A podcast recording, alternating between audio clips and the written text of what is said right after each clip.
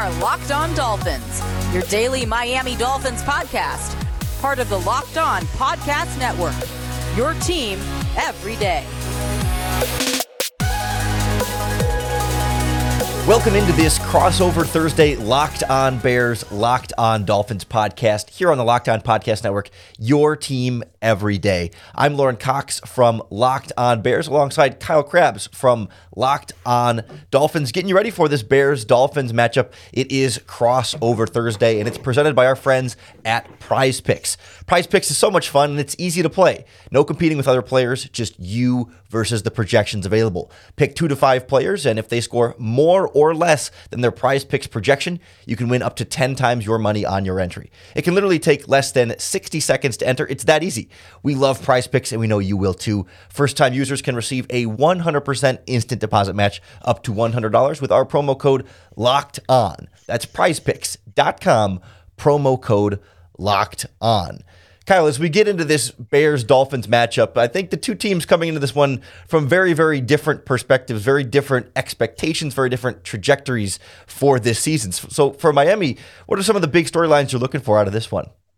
Yeah, I'll be interested to first and foremost. Great to talk with you, Lauren. See, we've known each other for a little while, and it's it's always good to talk ball with you. But um, looking at this Dolphins team sitting at five and three, and the selling points for buying at the trade deadline were easy. The Dolphins are 5 and 0 in games that their starting quarterback has started and finished and they they dealt with a block of of 3 games in which they endured multiple injuries at the quarterback position with with concussions with Tua Tagovailoa and Teddy Bridgewater and then Skylar Thompson with a throwing hand injury. So a lot of adversity on that front. They played a game without Terron Armstead in there. They played a game without Xavier Howard in there. So for them to be able to climb out of the trade at the trade deadline and say we're five and three, we feel like when we're healthy, we can compete against anybody. They have a head-to-head win against Buffalo. They have a head-to-head win against Baltimore. A couple prominent teams in the conference. Go out and send a first-round pick and some change for Bradley Chubb, and I think that that's really the big storyline, especially against an athletic quarterback like Justin Fields, where Jaelan Phillips, a second year pass rusher, has been a phenomenal player for the Dolphins throughout the course of this season, but it hasn't really manifested itself in the way of sacks just yet because the complementary rush with the rest of the front hasn't really been there. And they, have been prompted to, to blitz quite a bit. They're in the top six in the NFL in blitz frequency, and yet their finishes with sacks is in the bottom eight in the NFL. And, and a lot of that is because they're playing zone coverage as compared to traditionally being a man coverage defense. They've had a bunch of injuries at corner. So the answer and the resolution is to go out and get a, a player in Bradley Chubb who's top 10 in pressures. He's one of the top five in ESPN's pass rush win rate. He defeats blocks in under two and a half seconds amongst the quickest of pass rushers in the NFL. All of that thought process being let's get two guys so we can more effectively rush with four guys that are height, weight, speed, athletic freaks and then be able to play consistently with seven in coverage and not have to blitz at such a high frequency and allow us to flood throwing windows in zone coverage more.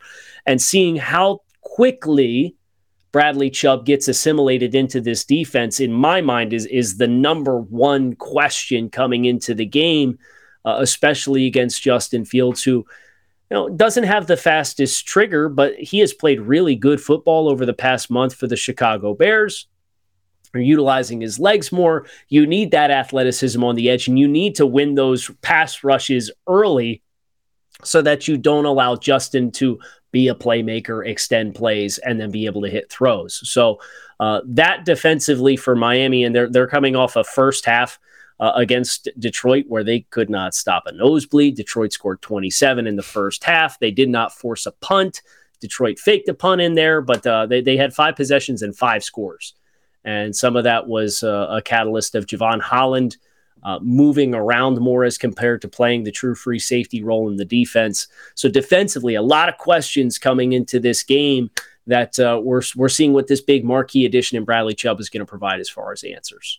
Yeah, certainly the Bears' offensive line has had some noticeable vulnerabilities in there, and particularly it seemed like you know blitzing teams were able to disrupt Justin Fields' mobility a little bit more with how quick those pressures could come in. If as long as you have enough sort of discipline in terms of pass rush lanes to keep him from you know finding that one escape route, because then if you do blitz and you don't have eyes on the quarterback on the back end, although like you said, the Dolphins a little more zone than man in that regard. That sometimes you can slip out and have some freedom there. Certainly, I think Bears fans will be keeping a close eye on what type of role their new trade acquisition Chase Claypool can have. It's a quick turnaround. I think it's easier to get somebody like Bradley Chubb up to speed to just rush the passer. To some extent, rushing the passer is rushing the passer everywhere, whereas offensive playbook is, going to be a challenge. But I think the bigger storyline for me with the Bears is not who they added at the trade deadline, but who they lost. You know, trying to replace Roquan Smith on that defense is not going to be something that AJ Klein by himself can do coming back in that trade.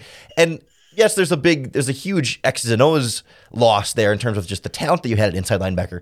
But I'm also want to keep an eye on how the defense responds, you know, emotionally, how, how they feel not having their leader in the middle of that defense out there. He wasn't the play caller in terms of the green dot on the helmet, but he is the guy that they turn to, especially after having just traded Robert Quinn the week before. That there's a huge leadership void in there defensively. And I'm wondering, you know, when you see your general manager trade away your two best, probably your two best players, certainly your two best defensive players, if not two of your most talented players on the roster as a whole, it kind of says, hey, the team isn't as focused on winning this season and winning each week. So if you're a player, you're looking around saying, well, if the team's not as dedicated to winning each game. You know, why am I going to put my body on the line each and every week and give my fullest effort? So I, I just wonder if there will be that sort of emotional letdown where we saw it last week against the Dallas Cowboys. The Bears gave up 49 points, well, 42 on the defense because seven was a fumble return touchdown, but still far, far too easy against a very good offense. And now they have another really good offense coming into town with two of the best wide receivers in football. It's not necessarily a great matchup for the Bears in that regard. And, and I think Hill and Hill and Waddle in particular are really going to test this team, and, and will they be able to band together and say, you know what, guys, we can we can do this, we can keep pushing through, or will they too easily kind of get pushed over like we saw last week uh, against the Dallas Cowboys? I tend to I tend to think it's not necessarily going to be pretty, but it shouldn't be in theory 49 points bad two weeks in a row. But I, I think we'll I don't want to get too ahead of ourselves here, but I think it's going to lead to some bigger scoring from this Miami Dolphins offense. I want to get into some of the key matchups that are going to decide this game for both sides that play into some of these big storylines that, that we've got into here first. But before we do, I want to tell you about our friends at Blue Nile. Whether you're looking to pop the question or have a milestone to celebrate, or you just want to let your love sparkle, Blue Nile can help you make your celebrations even more memorable because Blue Nile is the original online jeweler. And they offer the largest selection of independently graded diamonds and pieces priced significantly below traditional retailers. They have jewelry experts on hand 24 7 help you find the perfect piece for any budget. And you can shop stress free with Blue Nile's 100% satisfaction guarantee. All Blue Nile orders are insured and shipped for free in discreet packaging, so it's not going to give away what's inside if you try to pull that special surprise. Make your moment sparkle with Blue Nile. Go to BlueNile.com and use our promo code locked on to save $50 on your purchase of $500 or more. That's B L U E N I L E dot com promo code locked on to save $50 on your purchase of $500 or more. BlueNile.com code locked on. Kyle, when you look at the matchups between these two teams, I think you can you can pretty easily see, you know, the, the big time marquee players in the Dolphins and say, yeah, well, the Bears the Bears are going to need to match up with Tyreek Hill and, and Jaylen Waddle. But when, when you look across this group, what, what positions stand out as where the Dolphins need to make sure they win their advantages? Yeah, I, I look at the Bears with Chase Claypool being added into the mix, and uh, like you said, we'll, we'll, see how quickly they can get him assimilated, even if it's just a, a, smaller selection of menu of the plays and personnel groupings. But then Darnell Mooney and uh, Cole Kmet and the backside of the backfield and and the passing game in general.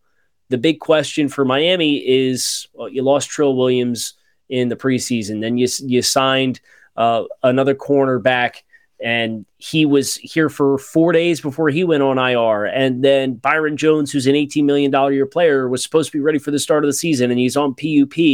And Nik Needham down, went down with an Achilles injury two weeks ago, and he's out for the year. So just making sure you find the right balance of personnel usage. And Miami elected to healthy scratch a veteran safety in Eric Rowe uh, this past week uh, against Detroit after losing Brandon Jones, their starting strong safety for the year with an ACL injury. So that was very surprising. and Noah Igbinoghene, one of the heroes of the Pittsburgh Monday night or Sunday night football game, He played less than 20 snaps defensively the following week against Detroit because they had a UDFA and Kader Kohou came back. Keion Crossen, who's largely a special teams guy, uh, came back and they got more run than than Igbinoghene did. So I, I look at the physicality of a Chase Claypool, the speed of a Darnell Mooney, some of the other size matchups, a tight end who was once upon a time a second round selection in Cole Kmet. I know he hasn't necessarily lived up to those expectations, but still the physical profile of him. And then these backs out of the backfield between Montgomery and Khalil Herbert, who's playing at a really good level for Chicago. Uh, just it's going to put stress on the safeties and the linebackers. So I think you're going to have to find matchups that you like from a perimeter perspective in the corners to feel like, hey, we got the right athletic profiles to go with the physicality of Claypool or the speed of Mooney. Uh, and, and, then from there, it, it's those safeties and middle of the field players. Are we going to play Jevon Holland low towards the line of scrimmage again to win some of those matchups at the expense of uh, having him at free safety and then having a UDFA and Verone McKinley uh, as a rookie be your starting free safety? I don't know uh, you could really see the loss in communication that they had. So that for me is the big question mark when I look at Chicago's offense is how do you play the matchups game? Because I think I think Miami should feel good about their advantages on the in the trenches. It's more about how the rest of the pieces from Chicago's offense versus your defense match to make you feel like you can get your best combination of personnel out on the field.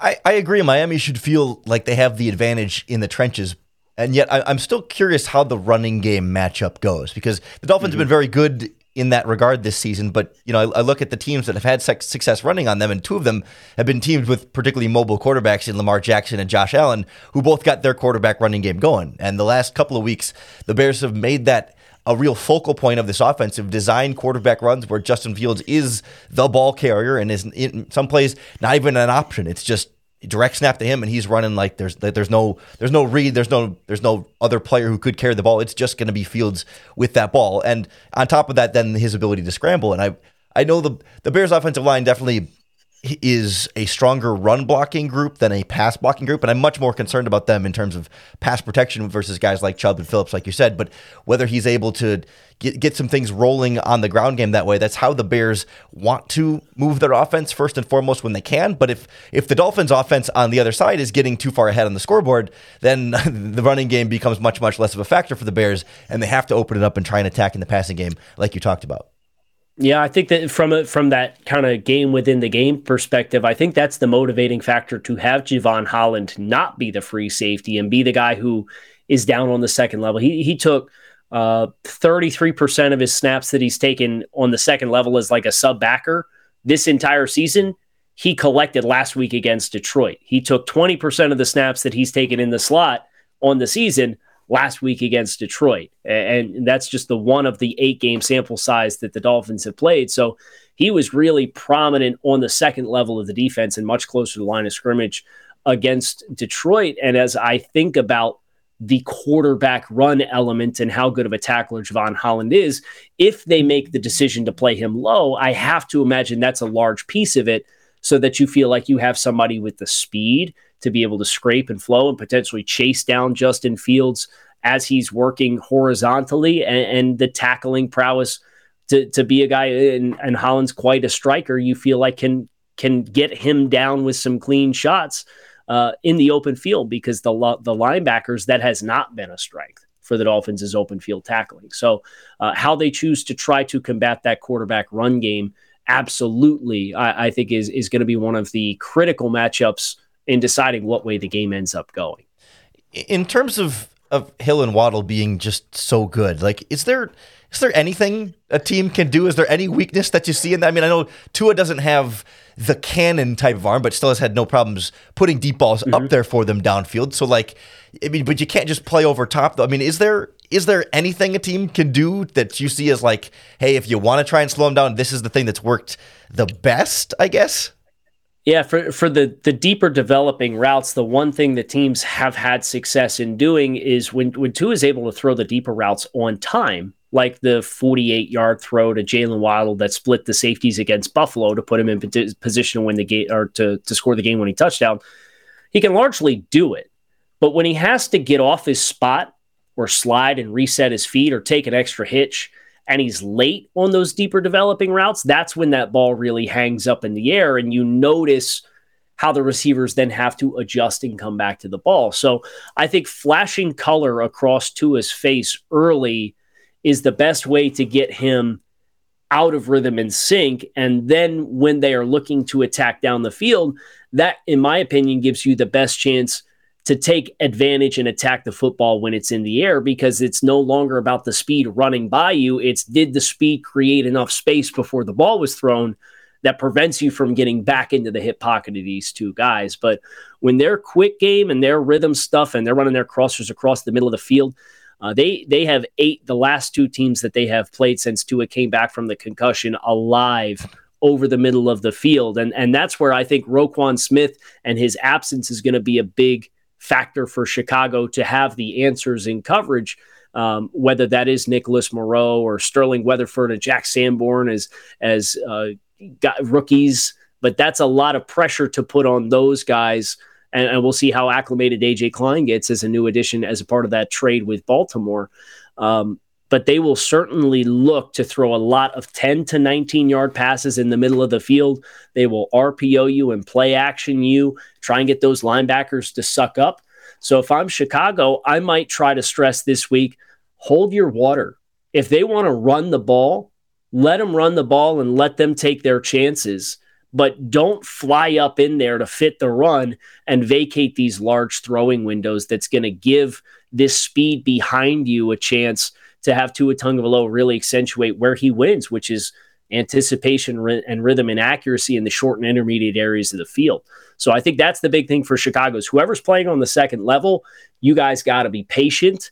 Let them force you to fit the run. Don't be eager to fit the run like you would against a traditional team running the ball. And good thing the Bears pass rush ranks in the bottom of the league in pressure percentage, so they can get those jerseys in front of Tua Tagovailoa and disrupt that. and you traded away Robert Quinn. Is there some real some real challenges are going to be coming forth in those trench matchups in both sides as well? And I think that can that that sets the stage a little bit for where we probably think this game is going to go. Well, uh, Lauren, just real quick before we get into predictions for the game, I'd love to hear your thoughts on the Chicago secondary because I look at the talent that's acclimated here, and Jaylon Johnson is a second round pick from a few years back, and Brisker's been a very productive player for the Bears as as one of their early choices this year. Uh, Eddie Jackson, once upon a time, was an All Pro. I know he's regressed a little bit from those expectations over recent years. Just curious how you feel athletically and in that secondary. Chicago whether it is zone or man coverage, you know, how do you anticipate they'll try and attack versus what they normally do? Yeah, so like uh, the secondary has definitely been the strength of this Bears defense, but that doesn't mean I think they're going to be you know, well prepared to, to stop Tyreek Hill and, and Jaylen Waddle as a wide receiver duo. You know, Eddie Eddie Jackson is leading the league in interceptions, I think, now with, with four or five or tied with that lead and seems to be really back to his aggressive, comfortable form. I think they simplified the reads a little bit more defensively. They're not asking to do as much like pattern matching, you know, man and zone match concepts on the back end that they could just play more traditional types of st- spot drop zones overall. And it lets Eddie Jackson not to think as much and just read and react to the ball that I think is coming together nicely. I, I, the Bears haven't been too inclined to you know drastically change up what they want to do on the back end coverage wise based on what opponents are going to do. Like they'll they'll sit there and say like, yeah, we're gonna we're gonna sit back in our zones and we're gonna put two deep safeties as much as we can, and you know occasionally rotate Brisker down, but I don't I don't think they're gonna I don't think they're gonna be too inclined to you know match these guys up in too much one on one man coverage unless they're putting a two deep shell over the top. But other than that, you know I think they'll play a lot of quarters. They'll sit back in sub six and just kind of say keep them in front of you as best you can. Don't let them blow by you. Limit the explosive plays and, and let them throw underneath if they want to and make them nickel and dime you down the field because that's I mean you don't want to just give Tyreek Hill the ball in space either, but at least make him earn it after the catch rather than getting it too easily before the catch.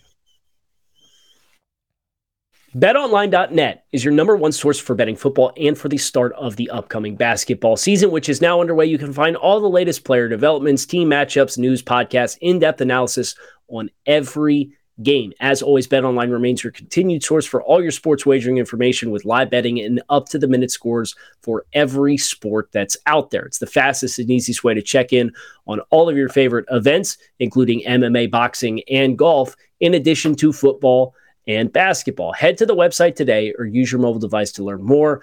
Bet online where the game starts.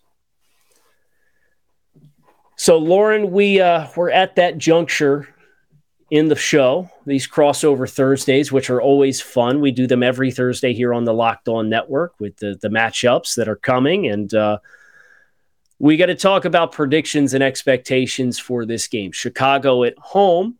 So I'll let you choose. Do you want to go first or do you want to go second? I have a feeling we're going to have generally similar expectations for this. But since since since I'm already talking, I'll, I'll go first here because I'm curious to see how it compares cool. to you.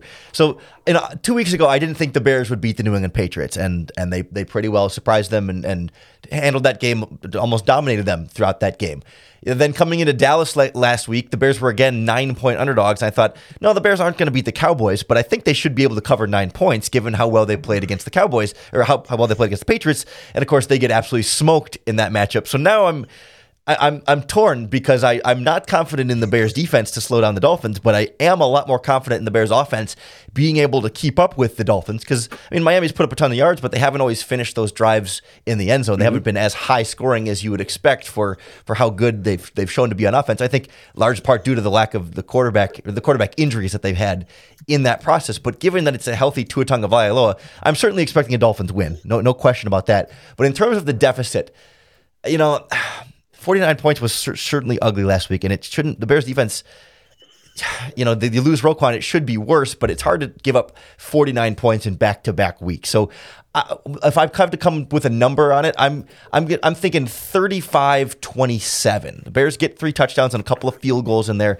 The Dolphins get their five touchdowns and feel pretty good about how things are rolling. And and maybe, you know, it gets to be 35 14 or 35 17 and it's, it's, the bears getting an extra 7 to 10 points in the fourth quarter to make that final score a little bit closer and maybe a sneaky backdoor cover in the result.